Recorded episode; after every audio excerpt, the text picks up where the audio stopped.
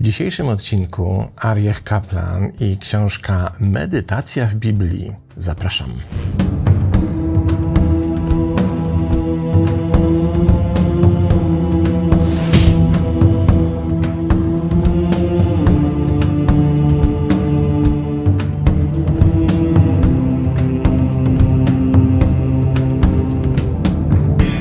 Mój dzisiejszy książkowy wybór książki, która ma już ponad 30 lat, chyba 34 lata od jej premiery, upływa w tym roku, nie jest przypadkowy, ponieważ czekają nas długie jesienne wieczory, więc proponuję Wam taką zabawę, być może kogoś z Was zainteresuje, czy też zajmie na tyle, by uznać, że warto się jej właśnie w długie jesienne wieczory oddać. Zabawa ta pochodzi z czasów starożytnych alchemików, bo to właśnie w alchemicznych dziełach pojawiało się takie pojęcie jedna księga otwiera drugą.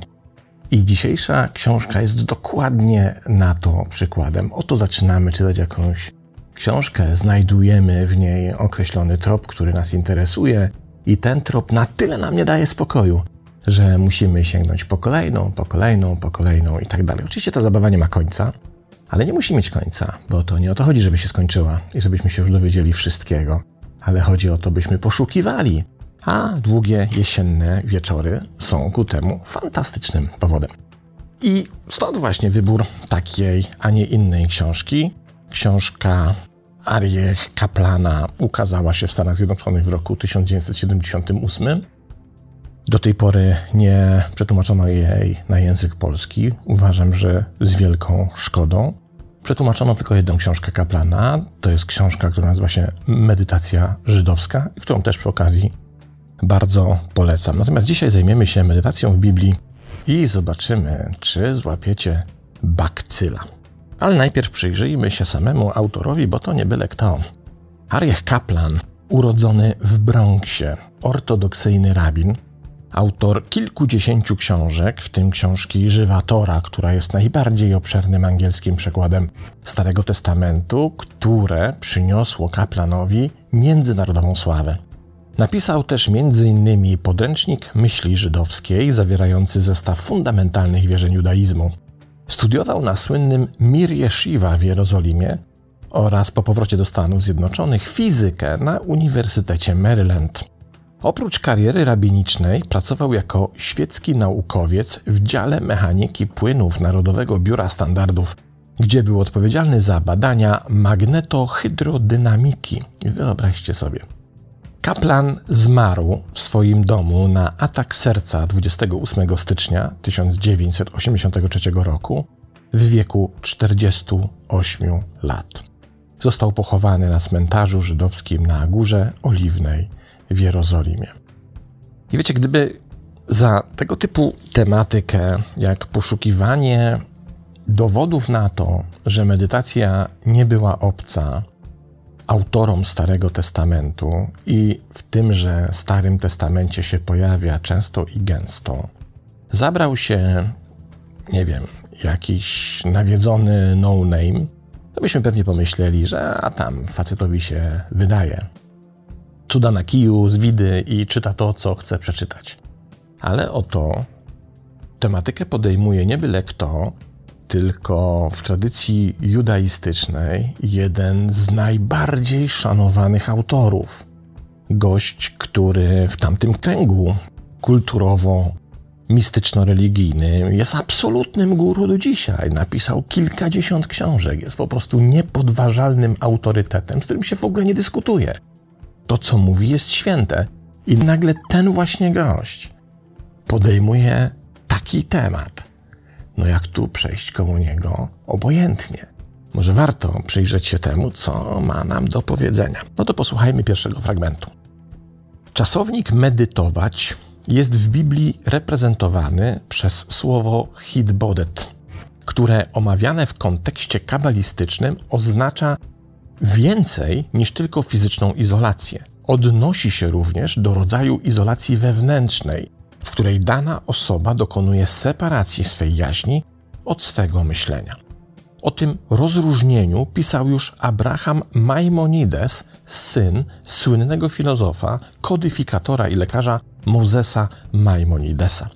Według niego zewnętrzna izolacja hit-bodedut nie jest niczym innym jak fizycznym odosobnieniem, ale wewnętrzna odnosi się do procesu medytacji, w którym następuje izolacja zarówno duchowa, jak i mentalna. Rabi Abraham znalazł aluzję do tej medytacji w wersecie Powstań, wołaj po nocy przy zmianach straży.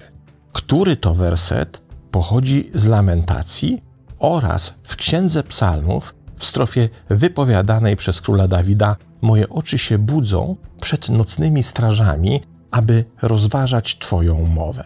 No i tak jak zapowiedziałem, jedna księga otwiera drugą. Pismo Święte, Biblia Tysiąclecia, tak zwana. No i szukamy tego fragmentu, żebyśmy sobie mogli potwierdzić.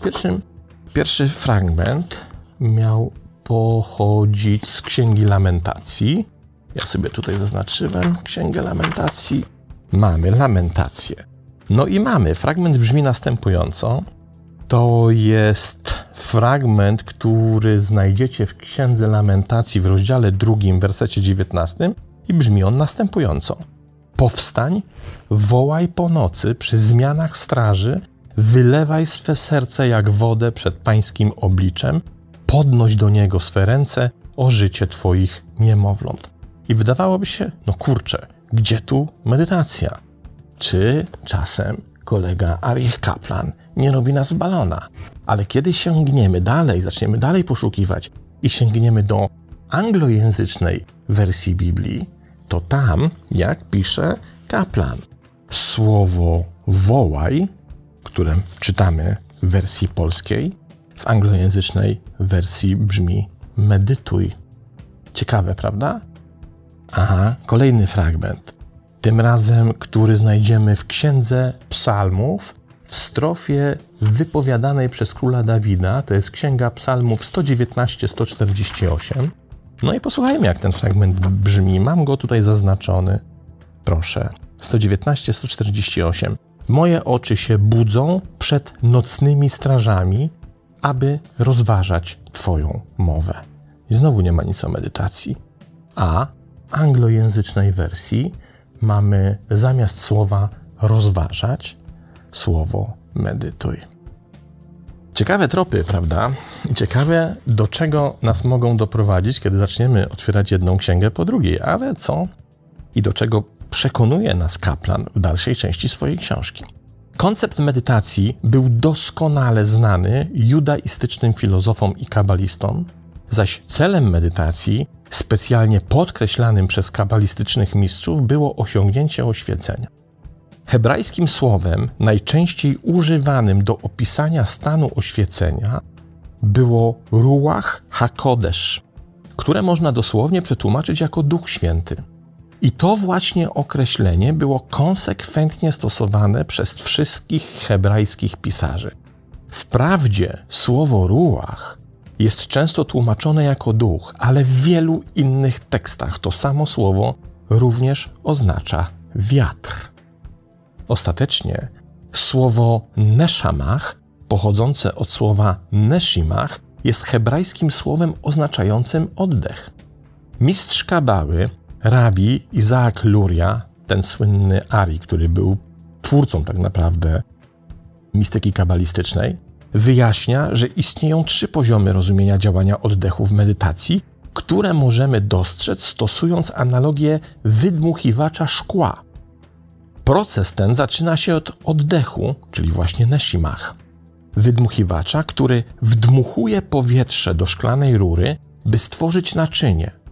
Oddech ten podróżuje zatem rurą jako wiatr, właśnie rułach, dopóty nie ukształtuje formy naczynia. Ostatecznie ten sam wiatr oddechu wchodzi do kształtującego się naczynia i czyni zeń taką formę, jaką sobie zażyczył wydmuchiwacz. I dopiero później, kiedy ten cel zostanie osiągnięty, możliwy jest odpoczynek. W przypadku ludzkiej duszy sam Bóg przyjmuje rolę wydmuchiwacza, zaś to, co powszechnie jest rozumiane jako Duch Święty, ma też inne znaczenie. To święty wiatr, czyli oddech. Jeśli więc Bóg życzy sobie oświecić daną osobę, czy też przekazać jej jakąś wiadomość, wtedy używa połączenia rozumianego jako kanał transmisji oddechu ruach. O takiej osobie mówi się wówczas, że osiągnęła poziom ruach hakodesz, czyli świętego ruach. I tym właśnie jest pojęcie ruach hakodesz, oświeceniem osiągniętym poprzez medytację. I mógłbym to oczywiście skomentować, ale skoro jednak księga otwiera drugą, otwórzmy kolejną, tym razem moją, gdzie przed kilku laty dokładnie napisałem o tym samym. Posłuchajmy. Talmud naucza, że w trakcie Sukkot, święta namiotów, podczas festiwalu rysunku w Jerozolimie, święci i ludzie czynu będą tańczyć przed skupiskami innych, trzymając pochodnie i śpiewając hymny pochwalne. Ten festiwal był uznawany za szczególnie korzystny czas na osiągnięcie oświecenia. Dlaczego został nazwany festiwalem rysunku? Ponieważ był to czas, kiedy ludzie rysowali w sobie Ruach HaKodesz. Sam taniec wiąże się tak mocno z oświeceniem, że przyszłość świata w tradycji kabalistycznej postrzegana jest jako ostateczne miejsce oświecenia jest opisywana jako taniec prowadzony przez błogosławioną, świętą jednie. Niesamowite, prawda? Nagle jeden trop zaczyna nas prowadzić do drugiego. Nagle okazuje się, że jesteśmy w stanie odkrywać bardzo wiele różnych znaczeń. Czyż to nie cudowne zajęcie? Być może nawet dużo bardziej atrakcyjne od tego, by na przykład wieczorami jesiennymi układać puzzle albo grać w jakiekolwiek inne gry. W każdym bądź razie, książka Kaplana zwraca nam uwagę, że istnieją pewne klucze, pewne terminy, pewne sformułowania, które wydaje nam się, że doskonale znamy, że precyzyjnie znamy ich znaczenie, że jesteśmy w stanie rozwikłać te znaczenia, a jednocześnie okazuje się, że wcale tak nie musi być. Że to, co wydaje nam się oczywiste, znane, jakby niespecjalnie budzące specjalnego zainteresowania, może zawierać w sobie pewne znaczenia, które każą nam zupełnie inaczej spojrzeć na ten przekaz, który otrzymujemy. I kolejnym takim terminem, na który zwraca uwagę kaplan, jest słowo prorok. Ileż razy słyszeliśmy o prorokach, którzy coś tam robili, przepowiadali, kombinowali na różne możliwe sposoby, i generalnie tych proroków było sporo. I teraz posłuchajmy sobie, co o tym pisze kaplan. Wielu ludzi uważa biblijnych proroków za nikogo więcej ponad agitatorów i mówców, którzy wypowiadali się przeciwko krzywdom zadawanym ludziom przez rządzących. I jednocześnie nie jest znany fakt, że ci ludzie byli przede wszystkim wielkimi mistykami, aktywnie wykorzystującymi najwznioślejsze techniki medytacyjne. Zanim zaczniemy dyskusję o prorokach, wielce użytecznym, pisze kaplan, będzie przestudiowanie dokładnego znaczenia słowo nawi. Kojarzycie słowo nawi? Dokładnie tym samym słowem Cameron nazwał lud w awatarze, te niebiańskie, niebieskie istoty. To był lud nawi. I ten hebrajski wyraz nawi jest używany do określenia właśnie proroków. Jednak główną konotacją słowa nawi było rozumienie go jako kanału, przez który może płynąć duchowa moc. Zatem w tym rozumieniu prorok to ktoś, kto jest zdolny do tak głębokiej eksploracji swego wnętrza, by oczyścić się z najmniejszych przejawów ego i stać się tak czystym, że zostaje całkowicie drożnym kanałem komunikacyjnym, przez który może się komunikować Duch Boży. Taka osoba wchodzi wówczas na poziom króla Dawida, który był w stanie całkowicie pokonać swoje ego, i to samo musi uczynić każdy prorok, by stać się boskim naczyniem. Słowem, które jest używane w Biblii do opisania procesu odnajdywania proroctwa, jest hitnawi. Dokładnie oznacza to, że prorok musi całą swoją duchową energię skoncentrować na swym wnętrzu, starając się właśnie stamtąd pozyskać dokładne proroctwo i musi to czynić w czasie osiągnięcia stanu mistycznego. Jednym z takich ulubionych przykładów dla mnie, biblijnych, starotestamentowych, jest tekst, który jest doskonale znany, jest powszechnie znany i bardzo często jego fragmenty są cytowane, i który wśród wielu badaczy tego typu biblijnego przekazu, szczególnie tych badaczy jak Kaplan, którzy badają źródła medytacji, mistyki medytacyjnej w Biblii, jest uznawany za tekst, który jest dowodem na to, jak medytacja gościła na tych kartach często i gęsto. I tekstem tym jest pieśń nad pieśniami. Kiedy słyszymy pieśń nad pieśniami, to wydaje nam się, że to tak naprawdę poemat trochę erotyzujący. Stary poemat, który jest tak naprawdę rozmową pomiędzy oblubieńcem i oblubienicą i dotyczy ich relacji, miłości, związku, zakochania itd. Tak Ale wielu badaczy, w tym Kaplan, uważają, że ukrytym przekazem, który znajdziemy w pieśni nad pieśniami, nie jest kwestia miłosnego uniesienia oblubienicy i oblubieńca, ale właśnie wskazówki dotyczące medytacji. I książka jedna otwiera książkę drugą. Pozwólcie, że sięgnę po kolejną, tym razem również moją alchemię. I w tejże książce pozwoliłem sobie zacytować właśnie fragment pieśni nad pieśniami, pochodzący z pieśni ósmej i oznaczony numeracją 12-13. Oto on. Oto przede mną winnica moja, moja własna, tysiąc cyklów tobie, Salomonie, a dwieście stróżą jej owocu. O ty, która mieszkasz w ogrodach, druchowie nasłuchują twego głosu, odaj mi go usłyszeć.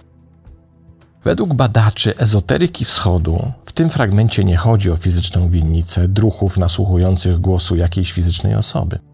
Ma tu chodzić o medytacyjne zanurzenie się w swym wnętrzu, by w ciszy pustego umysłu usłyszeć głos Boga i zjednoczyć się z Nim. Oczywiście można by podejrzewać, co jest zresztą powszechne, buddystów czy wyznawców innych wschodnich systemów, o nadinterpretację, bo przecież nikt po chrześcijańskiej stronie świata nie czyta w ten sposób pieśni nad pieśniami. Czy aby na pewno nikt? Przyjrzyjmy się dziełom świętej Teresy, XVI-wiecznej założycielki karmelitów bosych, uznawanej za jednego z doktorów Kościoła. W księdze zatytułowanej Podniety miłości Bożej czytamy wspomnienia Teresy, która twierdzi, że przez wiele lat znajdowała się w trwodze, ponieważ działo się w jej wnętrzu coś, czego nie rozumiała. Jej dusza na drodze poszukiwania Boga doznawała bowiem stanów uniesień, które bliższe były namiętności kochanków niż skupionej modlitwie w mrokach gotyckiej katedry. Obawiała się zatem, że te wszystkie omdlewania i konania z miłości i słodkich strapień, miłości i rozkoszy i słodyczy i tak i tym podobne nie przystoją modlitwie i wierze, jednak obawa i wątpliwości ustąpiły, kiedy poznała niektóre fragmenty z pieśni nad pieśniami, po których usłyszeniu przekonała się, że jej dusza zmierza właściwą drogą. Kolejna rzecz, na którą nam zwraca uwagę kaplan, jakżeż słynna, jakżeż wielokrotnie odmieniana przez wszystkie możliwe przypadki i sposoby, to ta przygoda, której w Starym Testamencie doznał Ezekiel, którą często zwolennicy teorii kosmitów przywołują jako dowód na to, że właśnie w księdze Ezekiela mamy opis lądowania dziwnego pojazdu. Kaplan uważa inaczej. Posłuchajmy. Kabaliści wyjaśniali, że Ezekiel przewidział istnienie czterech boskich wszechświatów. Są one szeroko omawiane w literaturze kabalistycznej i powiada się, że odpowiadają one czterem literom tetragrammatonu. Nazwy tych wszechświatów to Atsilut, przywiązanie, bliskość, Beriwach, kreacja, Jecirach, formowanie i Asijach, tworzenie – i pojawiają się w wersecie: Wszystko, co nazwane jest moim imieniem, dla mojej chwały, stworzyłem to, uformowałem i uczyniłem. Oczywiście w Biblii Tysiąclecia nie znajdziemy tych nazw, ale w oryginalnej wersji hebrajskiej pojawiają się w tym wersecie właśnie te cztery słowa, czyli Atsilut, Beriach, Jezirach i Asijach. Ale co pisze dalej kaplan? Na przykład tradycja talmudyczna naucza, że ta właśnie wizja Ezekiela jest co najmniej aluzją do mistycznych technik proroków. Chociaż cała wizja wymaga analizy, najważniejszą częścią jest jej początek, tak często ignorowany przez badaczy. Czytamy tam: Patrzyłem, a oto wiatr gwałtowny nadszedł od północy, wielki obłok i ogień płonący oraz blask dookoła niego, a z jego środka promieniowało coś. Tutaj kaplan wstawia słowo haszmal, które w hebrajskim języku oznacza wyładowanie elektryczne, jakby połysk stopu złota ze srebrem ze środka ognia. To jest fragment księgi Ezechiela 1:4. W kolejnych wersach, pisze kaplan, występuje odniesienie zarówno do promieniowania, jak i blasku, które są wymieniane jako dwa rodzaje medytacji stosowanych przez proroka, co stanowi ważną wskazówkę, mówiącą, że Ezekiel doświadczał stanów mistycznych, zagłębiając się w głęboką medytację. Talmud stwierdza, że słowo hashmal jest zbitkiem dwóch słów: hash, oznaczającego ciszę, oraz mai, oznaczającego mowę. Z tego poziomu można zobaczyć, że prorocy doświadczali mowy ciszy. To taki poziom ciszy, na którym można doświadczyć usłyszenia Słowa Bożego albo doświadczyć prawdziwej, boskiej wizji. Oczywiście tych fragmentów w książce Kaplana jest wielokrotnie więcej.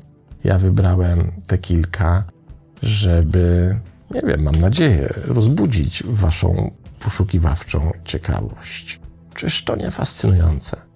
I czyż nie szkoda, że tak wielki autor, nawet jeśli nie pochodzi z naszej tradycji kulturowej, i czyż wręcz odległej od naszej, nie jest obecny w Polsce ze swoimi tłumaczeniami, mimo że na świecie jest niezwykle znaną i rozpoznawalną postacią. Straszna szkoda. Ariech Kaplan, 1978 rok. Medytacja w Biblii. Co wy na to powiecie? To tyle. Pozdrawiam i do następnego razu.